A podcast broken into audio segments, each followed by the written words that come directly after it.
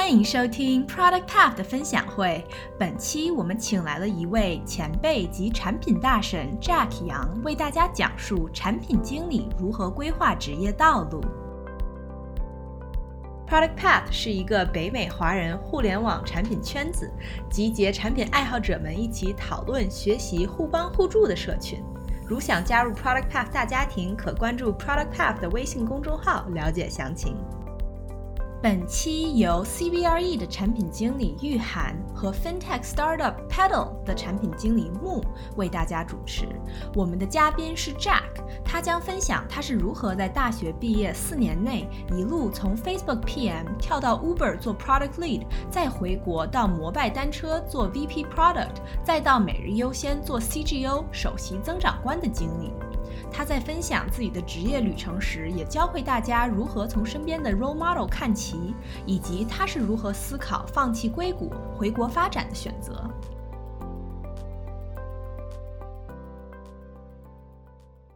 谢谢这个今天大家邀请我跟大家分享一些我自己的一些经历。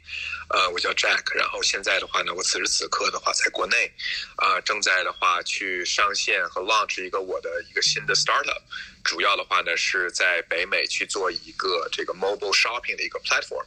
然后呢，我现在也是在这个美国和这个中国之间两地跑，要去搭建我的团队，去 launch 我的产品，啊，去谈这些客户。嗯，我的这个大概的这个经历的话，是我本科去美国上的学，我在 Swarthmore 啊上的本科。啊，我学习的是 computer science，然后我也学习了这个 psychology, politics and economics，一个 social social science 的一个 multidisciplinary 的一个 major，所以说是个 double major。我大学期间的话呢，休过学，然后的话呢，也参与过创业，自己也创业过。然后大学毕业了之后来的话呢，我休学之后回到美国，大学毕业了之后，我先加入了 Facebook 做产品经理，后来的话加入了 Uber。的这个 international growth team 去做产品经理，在期间的话，我也负责中国的 Uber 的呃运力 supply growth。然后在同在 Uber 之后的话呢，我离开了湾区。回到了北京，呃，加入了摩拜的创业啊，在比较早期的时候，当时摩拜只在四个城市啊 launch 有 operation 的时候，啊，加入摩拜啊，做这个最一开始是 head of product，后来的话呢，当这个公司变大了之后的话呢，我们 institutionalized 了每个人的 title，所以就变成了 VP product，然后在摩拜被美团呃收购之后吧，应该是三十七亿美元收购之后。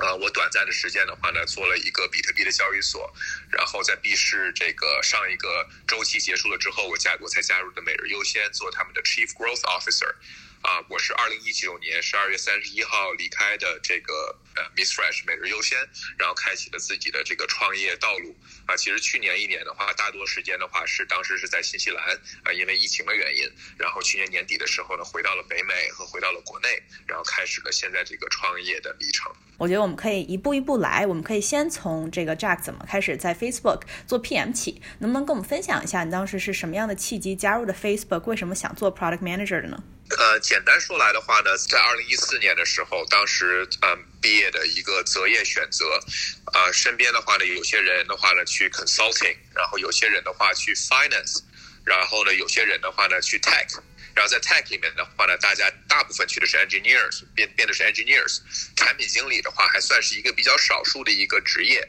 尤其是很多的产品经理其实需要一些一段时间的工作经验的。所以说，对于一个大学生的本科来说呢，是比较难直接找到这个产品经理的职业。呃，但是呢，我本人的话呢，因为一想进入这个 tech 行业。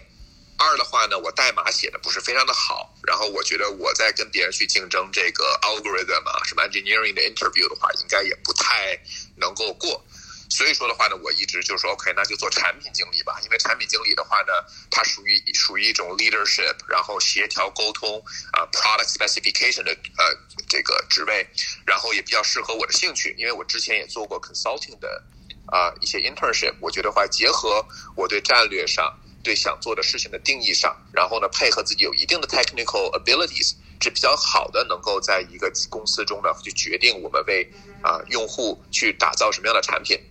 呃，所以说我选择的话呢，做这个啊 product manager。当然了，还有一点的话呢是说，呃，我其实也申请了一些别的工作，比如 finance 啊，consulting。其实我最后还是在这个 tech 这条路上走的是最顺的，因为在二零一四年的话，其实是一个百花百花绽放。很多的 tech company，大型的 company，小型的 company 的这个这个招聘的一个地呃一个阶段吧，算是一个 industry 一个非常 booming 的时候，特别是 mobile internet booming 的时候，所以在那实际上有很多的机会。其实，在我去 Facebook 之前的话，我是有一段时间 product management 一个实习经历的啊。当时的话呢，是我在德国 Rocket Internet，然后在那边的话实习了三个月的时间，然后从零到一 launch 了一个现在已经上市的一家公司，叫 Jumia。啊，是一个在非洲的电商公司，然后当时的话呢，是从零到一做的这个项目，然后也特别有幸的呢，去后来一段时间看到 Jumia 上市。所以说，在我之前工作过或这个这个啊参与过的五家科技公司，其实有四家都是上市公司，和期间变成了上市公司，或者说有个很好的 exit，然后变成了上市公司。现在只有一家每日优先还没有上市啊，但我希望他们今年能上。所以说，我的背景中，我所有工作的过的公司参与过的公司啊，除了 Facebook 之外，都是在我的 tenure 之间或者之后上市的啊，我觉得也是一个比较好、有意思的一个一个一个呃 record。啊，然后呢，在但是我什么时候真正开始对这个事情有一些理解的时候，是当时我在休学的时候。我休学的时候，当时是不太懂电商，不太懂互联网，不太了解这个这个事情的。我家里面的人也是身边的人，也没有人做太多的 tech。我只有一些当时大学的一些呃，从中国考到美国大学的一些朋友，在硅谷那边可能做了 product manager 啊，做了 engineer。我实际上是在国内的时候，在做创业期间，发现中国互联网 e-commerce 的 booming。然后我身边有很多中国，当时在中国休学的时候比我大的一些的朋友和前辈呢，他们从事 engineer 呀，从事 product manager 啊，在人人网工作呀，然后做一些创业公司，自己搞电商啊，做了聚美优品，后来聚了聚美优品上市，做了街旁，就是中国的 Foursquare。我当时是因为在国内受到了很多这种影响，发现我觉得比当年吧，比这个 finance 更酷的事情是 tech，然后我觉得在 tech 里的话呢，能赚更多钱。对吧？然后的话，能这往上爬得更快，然后地位会升得更高，有很多也很比较现实的一些一些想法，然后觉得在 tech 里面可以最快的赚到自己的 first million dollars，所以说后来其实选择了这个方向。谢谢 Jack 啊，我想再了解一下，你当时加入 Facebook 做 PM 大概是做了多久？然后是什么样的一个机会让你想去寻找下一个职业机会？因为我知道很多人转行呃跳槽，他的目的可能是想要更多的工资，或者是他在当自己的公司现在的公司做的不开心，所以我想知道你当时的这个想跳槽的理由是什么，然后怎么样去 approach 开始找新工作的这样一个过程。明白，我我加入我加入这个呃 Facebook 的时候的话呢，是二零正式开始工作是二零一四年八月十五号。然后的话呢，我离开 Facebook 加入 Uber 的时候的话呢，是二零一五年八月二十一号左右，就大概的话应该是一年多一点的时间。然后我加入 Facebook 的话呢，是一个 Rotational Product Manager 的一个项目啊。我相信在很多人也了解 Google 的 Associate Product Manager 的项目，当然 Facebook 有个 Rotational Product Manager 的项目。然后我加入了这个项目，所以说它。给了我一个机会，在 Facebook 的内部可以转岗三三个项目做产品经理，所以我的第一个项目的话呢是 Facebook 的广告啊，所以我对广告的一些这个基础的，as Targeting 啊、Custom audience，look likes 这些东西是有一些这个了解。后来的话呢，我加入的是 Messenger 的这个团队，负责 Messenger 在国际化，特别是一些发展中国家，例如印度，对吧？Messenger 最大的市场的一些增长工作和一些产品体验工作。后来我已经做到了第三个项目，就是 Facebook 叫 Friends Sharing Team。当时为了解决 Facebook 在变了大了之后，用户开始大量的减少自己发 organic content 的这样动机的这么一个项目。其实是在这个期间特别巧，就是这个是故事啊，就是当时的话呢，我在我在这个当时的话呢，我我在 Facebook 内部的话呢，我有一个一个朋友吧，也不算朋友，是一个认识的人，他是 Facebook 最年轻的。一个啊，engineer manager 非常聪明，非常年轻，然后可能就是啊，十六、十八岁，可能大学本科就毕业，啊，十九岁毕业，然后之后的话呢，其实一直都非常非常的优秀。我当时正好是在 Vancouver，然后在换我的 H1B 的签证，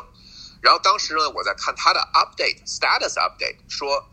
哦，这个 guys like I'm leaving Facebook，什么 appreciate 大家过去三年怎么怎么样，然后我怎么样，我现在去 Uber 了，然后呢去参加 Uber 的一个项目。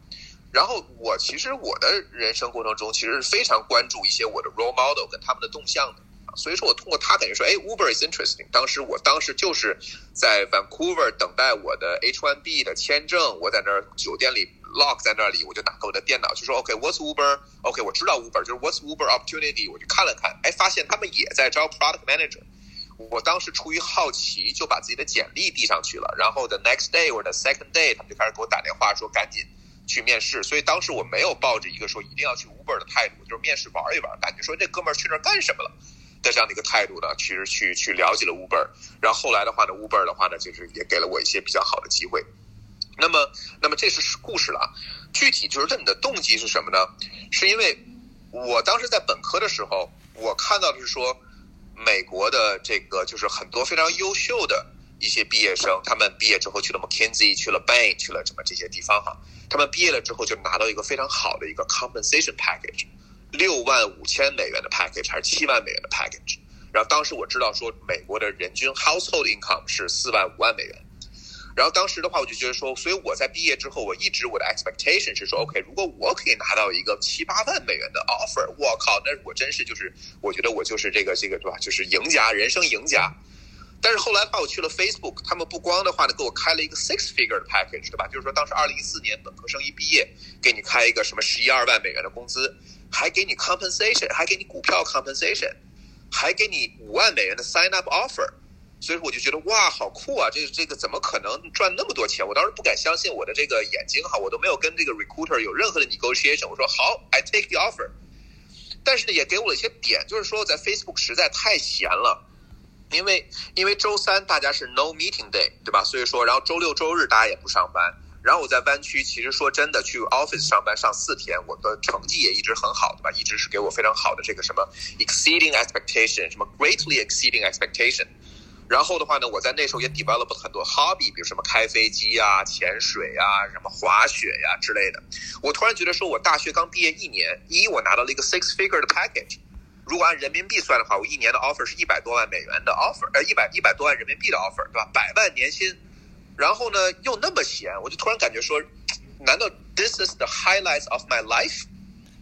难道我就退休了吗？我二十二十五岁吧，退休了吗？所以说当时是这个点让我激发了我最底层的 awakening，觉得说我不能那么早退休，对吧？世界那么还那么的宽广，我一定要再继续往上走，去探索 what's out there。所以说我就毅然的说离开了这个，对吧？这个让允许我退休的地方，然后加入了一个可能更有活力的创业公司，也就是 Uber。我觉得，嗯，Jack 讲的故事真的是非常有意思，就可以看出来，当时，呃，在一四年，当时 Jack 毕业的时候，呃，对他来说，他的 alternatives consulting banking，他就发现 tech 这个领域，呃，在快速起飞，然后他同时也发现这个领域的话，一是 opportunities 多，然后同时呢，也像他说的，就 compensation 啊，整体的都很好。但是到了 Facebook 有了这么好的一个 opportunity，然后在在场的各位应该也都很了解 Facebook RPM 的 program 到底有多么的 selective。啊，他到了这样的一个环境下，就觉得。觉得不够不够 challenging，感觉像是，所以说自己想给自己找一个更 challenging 的 journey，所以才让他想要想要考虑离开 Facebook，然后这个时候又正巧因为看到了自己比较 admire 的一些人去了 Uber，他才了解到了 Uber，然后想要就跟大家一起去哦，所以觉得这个挺有意思的一个节骨眼，因为我知道很多就是可能在座的很多人们都是嗯入职了以后，然后可能在一家公司待了一年两年三年，可能发现自己比较 stagnant，然后就会自己会考。考虑就是说，这个什么是一个比较好的一个跳槽的转跳槽的机会？感觉好像 Jack 刚才讲述他的他的经历的话，就是。他对他来说的话，就当他发现他自己 stagnant 了，他自己觉得自己想要的是更多的时候，他自己就去争取了。那其实反过来，我们也挺好奇的，Jack，就是你自己的话，不会当时担心你当时只在 Facebook 待一年，不会觉得会太短吗？因为我知道这个 RPM program 的话，按来说应该是十八个月，是吧？就是你没有觉得，就是你没有待满这个十八个月，你会 burn bridges 吗，或者怎么样呢？我觉得问题很好。我觉得在在说那个之前的话，我我先给刚才的故事两个补充。第一件事情的话呢是说，虽然 RPM program 我觉得是非常 selective，从某种意义上来讲，我觉得玉涵讲这个话的意思也是说，可能是我比较我的 qualification 比较优秀。但我想跟大家分享的一件事情是，当时我申请的所有的工作全都被 reject 掉了。Facebook 是唯一一家公司给我 offer 的。当时这个 Dropbox reject，雅虎都 reject，Google reject。当时其实我还申了 Uber 的 APM program reject。当然，McKinsey、贝恩什么之类的话呢，好像申了 McKinsey，我真的都是美国 McKinsey、美国贝恩 reject。Goldman 就我压根都没申请，因为我自己都知道自己不 qualify。所以说 Facebook 是唯一一家公司 somehow 给了我这个一个一个一个 offer。其实，其实人生中有很多是这样的例子，这也不是第一次发生在我身上。我当时在申请美国大学的时候，Swarthmore 给的是我全额奖学金。当时的话呢，我申的呃二十多个学校，一半的话我申了奖学金，一半没有申。没申奖学金的，好像基本上都给了我 offer。呃，申了奖学金的只有 Swarthmore 给了我 offer。所以说，我觉得我人生中很多次的话，就是说有十扇门，九扇是给我关着的，只有一扇是开着的。所以我不认为这个是我的 qualification 很强，但我觉得话是一种。就是说，一个 statistical 的一个 normal distribution 啊，这是第一件事情。我觉得第二件第二件事情的话呢，我我想我想讲的事情是说，我觉得就是在整个这个过程中，其实我有一个我有一个习惯，是我的习惯并不是说我发现了一个什么大赛道，我的习惯是一直我很清楚我 admire 谁，我的 role model 是谁，我很关注他们在做什么，而且我想去模仿他们做的事情。我。初中、高中，我初中、高中期间从来没有想过要去美国上本科。我觉得这个，我我也其实当时没有这样的一些事业吧，或者说家庭的环境。我当时选择去美国上本科，是因为我在当时中国的一个高中的一个英语报纸《二十一世纪报》里读到说，上海有一个哈佛女孩叫汤梅杰，在当时那个年代，她本科就可以去去上，然后生活非常好，非常美满。这个我觉得完全是出于对她的那种幻想跟想象。我动发了，说，哎，为什么我不能像他一样，对吧？去去美国上本科。我当时本科创业的时候，是因为我大一，呃，参与了一个，呃，春季的一个，就是一个学生的一个活动。在活动里面的话呢，有一个普林斯顿的 dropout，他叫 Tom Zaki，做了一家公司叫 TerraCycle，然后的话呢，做了一个讲座，非常震撼我。我说，哇，这个人真酷，他比所有人都酷，他本科可以不毕业就去休学创业，我也像他一样。所以说我当时也本科大一的时候休学创业，甚至第一个项目做的是跟他一样的项目，做的是 worm poop，是是蚯蚓的粑粑做肥料的一个项目，一模一样。我想说的是，说当时我去了 Uber，是因为我在 Facebook 有一个非常觉得很牛逼的一个人，一个很年轻、非常有才华的一个 engineer manager，我希望像他一样，甚至我希望超越他。我看他去了 Uber，我才去了 Uber。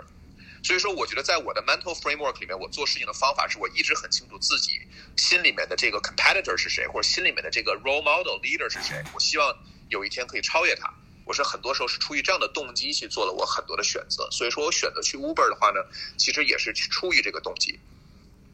那么我觉得现在可以回来的话，就回复这个呃玉涵刚才的问题，就是说我没有那样的想法，原因是因为我创过业。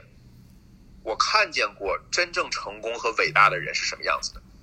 所以我觉得那些关心什么 resume 好不好看呢？关心什么 bridges 是不是 burn 掉这个东西，我觉得是一些非常小的 consideration。我觉，因为我看到，因为我在本科休学的时候所看到的很多我的一些 role model，他们在做人生的选择和他们在做创业事业的时候，他们看的都是大问题、大的 dimension。因为我认为，你只要对了大的 dimension 方向做对了，小事儿其实一切不重要。所以，他当时我认为很大的事情是说：一，我一定要去大赛道，我一定要去一个 pre IPO 的大赛道的公司。什么是 mobile 时代最伟大或者最 sig 最 signature 的公司？Airbnb 啊，Uber 啊，对吧？在中国是呃什么美美团啊等等的，我一定要去这样的公司。二，我一定要去这个公司里面很核心、很重要的一些战场。什么战场呢？当时 Uber 是进中国的战场。第三，我在这个战场上，我一定要是一个将军。什么将军呢？OK，我我是这个 Supply Growth 的这个唯一的一个 PM。当时我管的 engineer，我管了三十个 engineer，同时起了四个项目。我每每天每个月要去中国，这个每每每年要去中国十二次，也就是一个月去一次，两周来回。所以说，当时我觉得是基于这些考虑的时候的话，其实我觉得那些其他的什么 resume 这这那那的东西，其实在这个大的。条件下，其实都是些非常微不足道的细节。啊，我刚其实特别想问，因为你一直提到说，啊，你你有很多的这个 role models，我就想知道你是你对 role model 的定义是怎么样，你的 criteria 是什么？你怎么样去见到一个人就把他定位为你的 role model？我对于我来说的话，这个这个当时吧，我跟你讲当时，因为现在肯定我的定义的话呢，会更加的这个 sophisticated 一些。当时我对 role model 的定义就是我想过像他一样的生活，这是一个非常 desire 的事情，对吧？就跟你追星一样，它是一个非常 desire 驱动的事情。我看到这个人，觉得他不管什么原因啊。是因为他的地位很高也好啊，他一呼百应也好啊，大家都很喜欢他也好啊，还是说当时女生都很喜欢他也好啊，或 whatever reason，我觉得是一个非常 desire 驱动、荷尔蒙驱动的。简单来说，我想过他那样子的生活，但是这个并不是说谁牛逼就想过他的生活。比如说，我不想成为一个足球明星，我觉得不酷；我我不想成为一个富二代，我觉得也不酷，对吧？我也不想成为一个这个军军红三代，我觉得也不酷，对吧？但因为我觉得跟我也没关系，其实。但我想成为的一个的话呢，是说我想成为一个能够做一家非常有意思的公司，有很多人追随，然后能够去驾驭资本市场，然后自己还能赚到很多钱，还能够 make 很 tangible 的这个 impact。这个人我觉得是非常非常酷的，而且如果越年轻就能很成功，还能赚很多钱，那就更好。所以，但这个是当时我可能底在尔比较驱动的一个一个点。我觉得我们可以很清晰的看到，这个 Jack Jack 很。很佩服有 tangible impact 的人，很佩服能够自己做事情的人，然后很佩服能够很好、很 很厉害赚钱的人。啊，我觉得刚刚你说的地方很好，就是说，呃，要找身边的 role model。我们经常也说，就是在自己的不管是自己的工作环境里，还是在自己的朋友圈子里面，都需要把自己 surround with people that you look up to，就是能把自己呃包围在就你身边的人都是你你的 role model，就是这样的环境下才会让你就比较有可以向别人看齐呀，或者说可以。可以更 challenge 自己。我觉得刚刚 Jack 的这种情况也是跟我们讲述的一样的。刚刚有同学在群里面也说说宣布今天从今天开始 Jack 就是他的 role model。所以大家如果想的话，也可以关注 Jack，然后可以看一看他以后做什么，大家可以跟风做。因为的确，刚刚 Jack 也分享了他自己之前做过很多事情，都是因为看到了他的 role model 去做什么，他就一股脑的也跟上去了。所以这个是个挺有意思的事情。你刚刚有聊到，就是说你在 Uber 的一个体验是什么？能跟我们再讲一讲？呃，当时具体就是在乌 Uber 以及到时在 Uber 为什么选择？我只要你说大概是一年左右的时间，为什么会跳到摩拜？能不能跟我们讲一下这个 transition 呢？当时是这样子的一个，这个是一个这样的故事哈。我分享很多 storytelling，尽量去减少我对它的演绎，跟你讲讲说 what actually happened。当时 Uber 的话，在二零在二零一六年八月一号正式宣布被这个美这个这个滴滴合并收购。然后当时所有 Uber China 的这些员工，立刻的话呢，就变成了这个滴滴的员工。然后我们这些 base 在美国的呢，就要求赶紧飞回美国，对吧？就跟这个公司一刀了一刀一要一刀两断。以前的朋友都开始变成了不相干的人或者敌人。当时这个经历的话呢，实际上是比较触动我的。我记得当时在这个飞机啊，坐这个飞机从中国飞回美国的时候，我觉得一路上我还会掉眼泪。这个当时我是亲这个第一次，就是我觉得总结和感到哈，就是说这个这个什么样的感觉？我跟你讲一下，就是说当你一个真正奋斗的公司，然后对他很有感情，然后突然被合并，是有点像说我正在 date 一个女孩，我很爱这个女孩，但是这个女孩的爸爸已经把这个女孩许配给别人了，突然间这个女孩就跟我一一点关系没有的感觉，对吧？是这种感觉，所以当时给我了一个很大的触动，就是说 OK，就是说这个一我热爱什么。二，对吧？我希望要什么样的人生？我希望我能做主，这个女孩跟不跟我，而不是她爸爸做主。我一点能力，对吧？这个都没有。这是我，我当时就很清楚觉得，哦，这个我人生价值观哈，突然感觉立了一个旗帜。然后当时的话呢，在这个期间，我就说，OK，那我接下来的 career 是什么？因为我明显意识到，说我热爱什么，对吧？我热爱在中国。去打仗，对吧？去做很多事情，做 high impact 的事情。我热爱身边有很多非常 passionate 的人一起在做这个事情啊。我热爱的话，能够去哎了解到很多行业，对吧？我我也热热爱你能够这个一一一呼百应的这种感觉。所以当时我其实一直在找一些机会。然后呢，很有意思的是，当时我在三藩的家里面的时候，然后有一些 Uber 中国的老同事，然后来这边。然后当时的话呢，我记得我呢还接待他们，邀请了一些其他的 Uber 的同事呢，在家里面一起去去去吃火锅。啊，在我家后院吃火锅。然后呢，这个人就是说，哎，这个这个你要考虑考虑国内的一些其他机会啊。我们有很多 Uber 的同事去了一家公司叫 Ofo，呃，叫小黄车的这家公司，比如说延琦啊。所以说延琦呢，张延琦是当时 Uber 中国这个最受 TK Travis 这个 CEO 喜欢的一个 Regional 的这个 General Manager，然后他也算是一个小 role model，他去了 Ofo，然后去 Ofo 做 COO。然后呢，这个挺挺让我触动的。他说：“哦，这个有意思是吧？我以前其实不是我第一次见到了这些共享单车，当时我看到共享单车的其实还挺不屑的呢。但是，这个当我看到延琦选择去 ofo 去做 COO 的时候，我突然就没有不屑了。我觉得是肯定是自己傻逼没看懂，因为我对他是有一定崇拜的哈，对他的这个眼光是我是认可的。所以当时的话，这个就触动了我去 look into this 去找这个机会。当时市场上是没有这个机会说哦什么摩拜单车找什么 VP product。”但是因为当时在摩拜的 CEO 是 Davis 王汪晓峰，然后他是 Uber 上海的 GM，当然了，后来因为种种原因离开了，被被这个被辞退了。但是呢，他去了那儿，所以我突然发现说，哎，我在这两家公司都有认识的人，所以说我就单约了延琦，说，哎，我想跟你们聊聊，我也约了 Davis 跟你聊聊。同时不光是我去跟他们聊，我还拉着当时我 Uber 的 Engineer Manager 一起去聊的。然后，所以聊了这两家公司之后的话呢，我才意识到说，也许这个就是一个赛道。然后同时的话呢，我看到了很多 Uber 的人纷纷的也加入了这两家公司，我就觉得说，OK，有势能。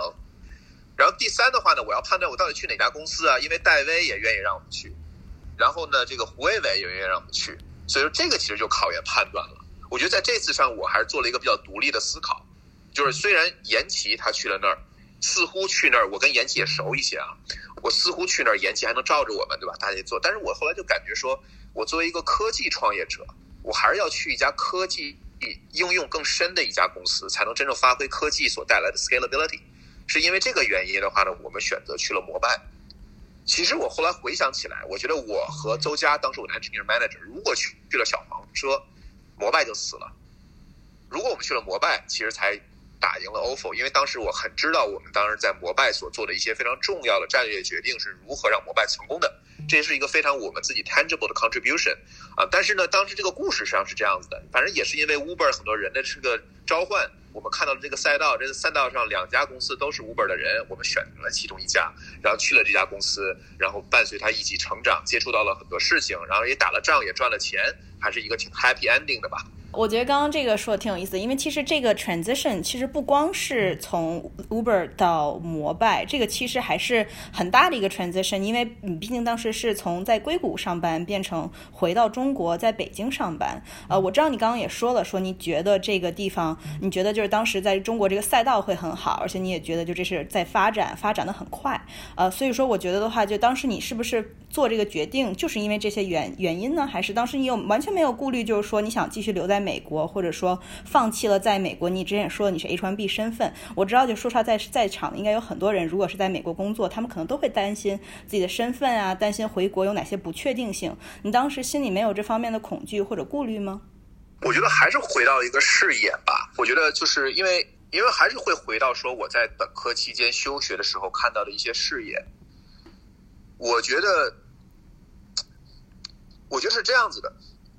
留学生啊。在中国，如果不是很强，就会内被内卷，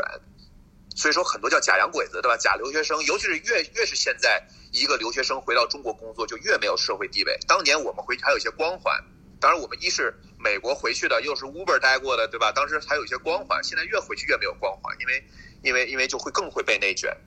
同时，作为一个中国人，对吧？在在美国仍然会被内卷。对吗？因为你还是有一个有一个某种意义上的一个天花板的，你的文化上、语言上，尤其是现在的政经环境上，仍然会有这样的问题，对吧？纽约出现了那么多的这个 hate crime against Asians，当时我就有这样的概念，当然当时没有那么严重，但是我当时很清楚的知道，说我在中国吃的更开一些，我在美国吃的没有中国那么开。但是我想说的一个点是说，我很意识到一点，就是只要你有钱，你牛逼，你想去哪儿都能去哪儿，钱能解决一切问题。特别我说不是一切问题啊，钱能解决身份问题。当时我当时就说的是一个这个什么开玩笑的话，我说只要我有钱，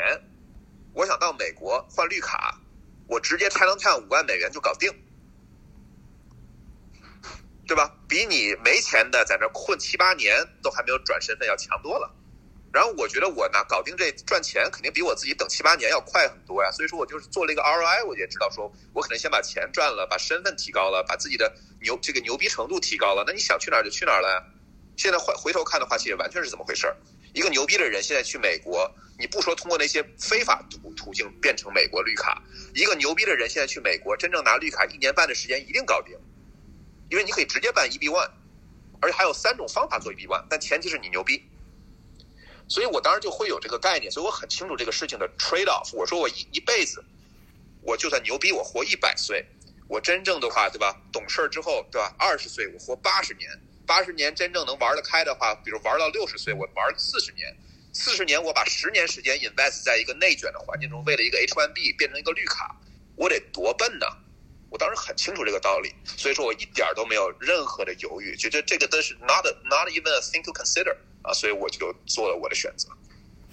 我觉得 Jack 说话真的是就有种资本家的感觉，就是这个，嗯，按他的逻辑来说，就是说，其实我觉得很多人们其实都很害怕，觉得就是被身边的环境所影响自己，然后因为害怕，比如说离开美国，比如说身份，或者说比如说担心回国了以后的九九六 culture 等等等等，所以就会以这些为限局限大家做选择的最大的啊 concerns 和 limitations。我觉得通过刚刚 Jack 讲的话，就是说看来在他做这个决定的。时候，他其实完全没有考虑这些。他当时考虑的更多是说，我在哪一个国家能够发展的更快，我在哪个国家对我来说我有更大的 advantage。所以说，他当时呢就相当于是 seize 了这个 opportunity，他就决定了说要回到中国。然后回到中国了以后，能够更好的找到更好的、更好的赛道、更好的公司、更好的职位，然后能够去就是加入一些创业公司，做一些非常非常有意思、前沿科技的东西。所以刚刚我们讲到了就是在摩拜的这个经历，呃。Jack 能不能再继续跟我们分享一下，就是关于每日优先的这个经历呢？就是当时的话，其实，在去摩拜这个之前，我是有另一个其他的工作机会的。呃，当时的话呢，这个工作机会的话，是在印度尼西亚的一家公司叫 GoJack，去负责他们的 GoPay 整体的业务。GoJack 这家公司的话，实际上就是东南亚的美团。这家公司的话也已经上百亿美元的 private valuation 了，还没有暂时没有 IPO。我跟三个 founder 都很熟，所以说如果我当时做了这个选择，我可能现在的话也是印度尼西亚 tech 圈的其中一个比较牛逼的人，也会赚到不少钱。但是我觉得在做很多选择的时候，你要考虑到，就是说你还得舒服，因为到最后你就会发现，就是说有钱它不是一个目标，对吧？它它是 it is a means to an end，对吧？它它不是这个终极，有了钱你肯定还需要别的东西的，就是这个人的需求是很多是无止境的了。那么，那么就是在做很多选择的时候，也对终局有一个判断。比如当时我在看印度尼西亚，是说，OK，我真的想住在印度尼西亚吗？也许我成为了一个对吧，这个富豪，我真的想在印度尼西亚吗？我说他们的语言吗？这个环境是我们想要的吗？等等等，我当时做了很多这方面的选择。如果单从一个钱跟事业的角度上来讲，我认为也许在 GoJack 不一定会比我现在差，甚至还有可能比现在好。但是我觉得现在做的选择一定会比当时选择在 GoJack 要强。原因是因为的话，它还是一个综合的考量，它不仅是一个钱或者地位或什么样的考量，到最后这个衣服还得舒服，舒服是很重要的，而且好衣服它就更得舒服。所以说舒服跟好，它是一个必须要同时存在的这么一个条件。那我现在反正回答一下玉涵的这个问题吧。后来怎么去的每日优先？去的每日优先的话，我觉得算是一个挫折，因为当时这个摩拜推出了之后，然后那个我觉得说 OK，这个其实我先这么讲吧，在摩拜推出了之后的话，其实我自己还是当时如果继续在摩拜的话，其实我很容易的话再赚几千万美元的，呃，因为我有股票嘛。当时我在摩拜一共四年的股票，现在的话，整个这个 valuation 反正算来算去的话，又变成美团的 valuation，反正加一块三千万美元。然后当时的话，我待了这个其中三分之一的时间，对吧？我有三分之二的话是没有 vest 掉的，所以说当时我都坐都坐在那儿的话，我什么都不做的话，可能再赚几千万美元。但是当时的话，我实际上是因为觉得说人是要牛逼嘛，对吧？你这个，我觉得在美团这个事情可以这么说吧，就是在美团或者说在摩拜继续拿这个股票可以吃饭，不能行走江湖，所以说没有一个江湖地位嘛。所以说再往上走的话，就是还是要说你要自己能做一点事情。然后当时最大的赛道是区块链。而当时特别巧的是说，我在本科出去留学的时候就认识李笑来，然后李笑来的话呢，当时据说叫做中国的区块链首富，所以说当时我觉得说，哎，我跟李笑来老师一块做区块链，也许能学到一些区块链的东西啊。然后后来的话呢，所以说就跟他去合作的话，去做了一个区块链的交易所。然后这个交易所在这个反正一段时间内的话，也是全世界 Coin Market Cap 交易量前第一名吧。然后第一名了好几天，当然也做了一个 scheme。但是呢，当然在做这个事情的时候的话呢，就是遇到也遇到了一些挫折跟挑战，然后呢也遇到了一些矛盾，自己的话也 make 了一些 mistakes。啊，所以说最后的这件事情的话呢，我不深入展开，这个涉及到很多的 privacy，但是就是这个事情其实最后不是一个非常 happy ending。我觉得这是我当时在很多生涯中的话，其实最明显的一次，觉得说这是一个非常 difficult 的一个 ending，啊，觉得是一个 mistake 和 failure。我当时在这件事情上的话，其实给自己是有打击的，因为我之前走的是比较顺的，然后突然就感觉说，哎，操，其实挺好的机会或挺好的事儿，怎么一下碰到了一个这个玻璃天花板？所以当时去每日优先是基于说是一个 reactionary 的一个 decision，就说，哎呀，也许自己还需要再叫什么，再再继续这个这深造一下，所以我才去的每日优先。然后我当时选择每日优先也有一个具体的原因，是因为每日优先是世界上最重的一个 O2O 公司，不光要做营销，还要做物流，还要做仓储，还卖的是生鲜，是吧？生鲜还不容易保保保质。非常重，所以我就觉得说，OK，我从一个那么轻的比特币炒币的行业进入到一个最重的电商行业，算是对自己的一次，这个就是说自对自己的一次刻苦的教训啊，所以我才去了每日优先做每日优先的首席增长官。实际上，它是一个我的 mistake 的一个 reaction，呃，是是是这个有原原原因，有点像去跑步去比赛，然后做自己没有拿到很好的奖杯，然后自己苦苦练罚自己，对吧？在每天跑一万米，跑一百天。有点这种感觉，这是当时去每日优先的契机。我想问一个就是特别特别实际的问题，可能是大家都很关心的，就是你每一次啊有一个新的 opportunity 的时候，你是如何去包装自己，如何去 negotiate，这样拿到一个就是符合自己的这个你你对你自己的这个整体水平啊，以及你认为你值得拿到的 compensation 这样的一个 offer，就是你是如何来做你自己的一个 branding。来得到你心里所想要的一个 expectation。我我听懂这个问题了。我没有怎么做 branding，我其实一直都不做。我自己是一个不太会做 branding 的，我连微博都没有，说这些什么有的没有。我觉得唯一开始做 branding 是因为现在创业了，所以必须的话在 Clubhouse 上呢，要要要这个要要要做一些自己的这或者说一些想法上的宣传。之前我都不怎么做的。我觉得这就是产品好吧，好的产品不需要 branding 了，因为产品自己说话。什么意思呢？首先啊，就是这个契机是什么呢？我这个选择我觉得很巧妙。我跟你讲，这个选择，这个这个过程是什么？Facebook 为什么要我？除了比如说我可能还行以外，Facebook 要我是因为我作为一个这个这个国际化的选手，我在德国有产品经理创业经验，我之前有贝恩的咨询经验，我是一个咨询加产品，同时。又是一个 computer science，还是个 liberal arts 毕业生的一个原因，所以 Facebook 要我。当然，我也没有报我的这个，我完全没有报我的面试，面试也非常好，所以他要我。然后的话，Uber 为什么要我？因为当时在中国顶尖的互联网公司中，中国 PM 很少，不像现在，现在的话会更多一些，更多的优秀人才一些。当时没有，当时 Uber 是是就招不到，在湾湾区就招不到 PM，而且 Uber 是不能够在中国招 PM 的，因为 data privacy security issue。各种 issue，他必须一定要在美国硅谷要招一个懂中国的中国 PM，同时这个 PM 还得不是一个野鸡公司出来，它是一个好公司出来的。当时我拿我拿两最多两个手哈，十个指头我就数出来是谁，因为这些人我都认识。说真，我觉得一只手都不一定数得过来，所以他必须招我，他必须招我，而且必须给我好的职位，必须给我更多的股票，必须给我更多的工资，要不然我凭什么去啊？同时，Uber 当时每周在中国花两千五百万美元做补贴。我如果一个好的 PM 去，他能省多少钱？所以他必须得给我，这个没有选择。所以说是这个原因去了 Uber。当时为什么去摩拜？去摩拜的原因，或者摩拜或者 Ofo 为什么愿意要我，而且给我必须得给我好的 offer？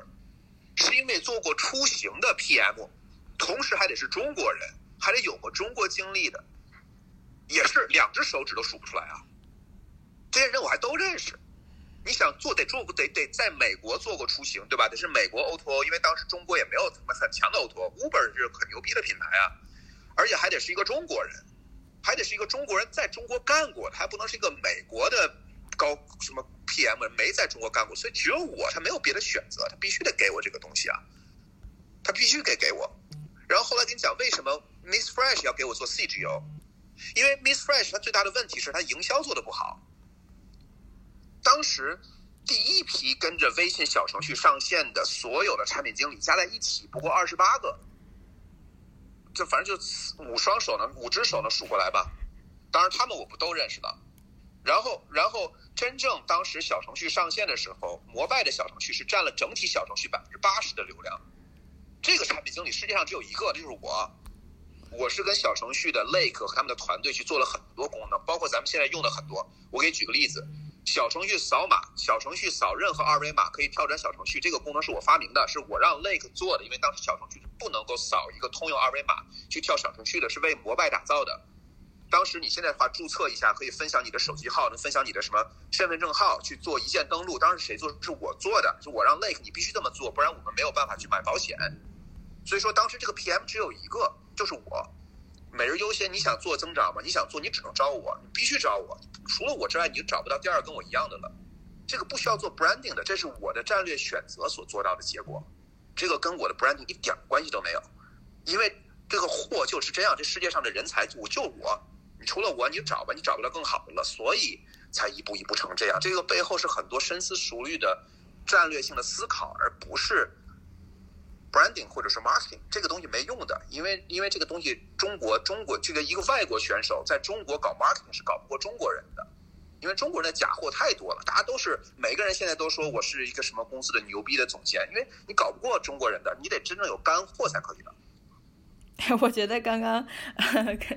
我自己在忍着笑，因为我相信很多很多这个在场的同学们也是听着觉得就是 Jack 的这种说话方式真的是非常的直白，而且也是就是说实话真的就挺挺触达我笑点的。就是我觉得其实刚刚总结下刚刚 Jack 说的，就是他没有在做任何的 branding 方面的东西，他其实就是把自己的每一段经历，把自己变成了一个 specific niche 的 market 的或者 niche 的 feature 啊或者什么的。呃，变成了一个专家，基本就没有任何人可以跟他有一样对这方面有 domain knowledge 的一个专家。咱们这么今天盘了一下 Jack 的这个嗯职业发展的规划，可以帮大家看到，就是说，一是他这个路真的是很顺，然后二呢，就是说。我们怎么去能规划我们的职业道路？我们需要时刻时刻想着，就是我们到底我们的这个呃 advantage 是什么？我们自己的话，我们的 specialization 是什么？我们有什么是可以像 Jack 一样说没有别人，只有我，或者说一个手能数过来？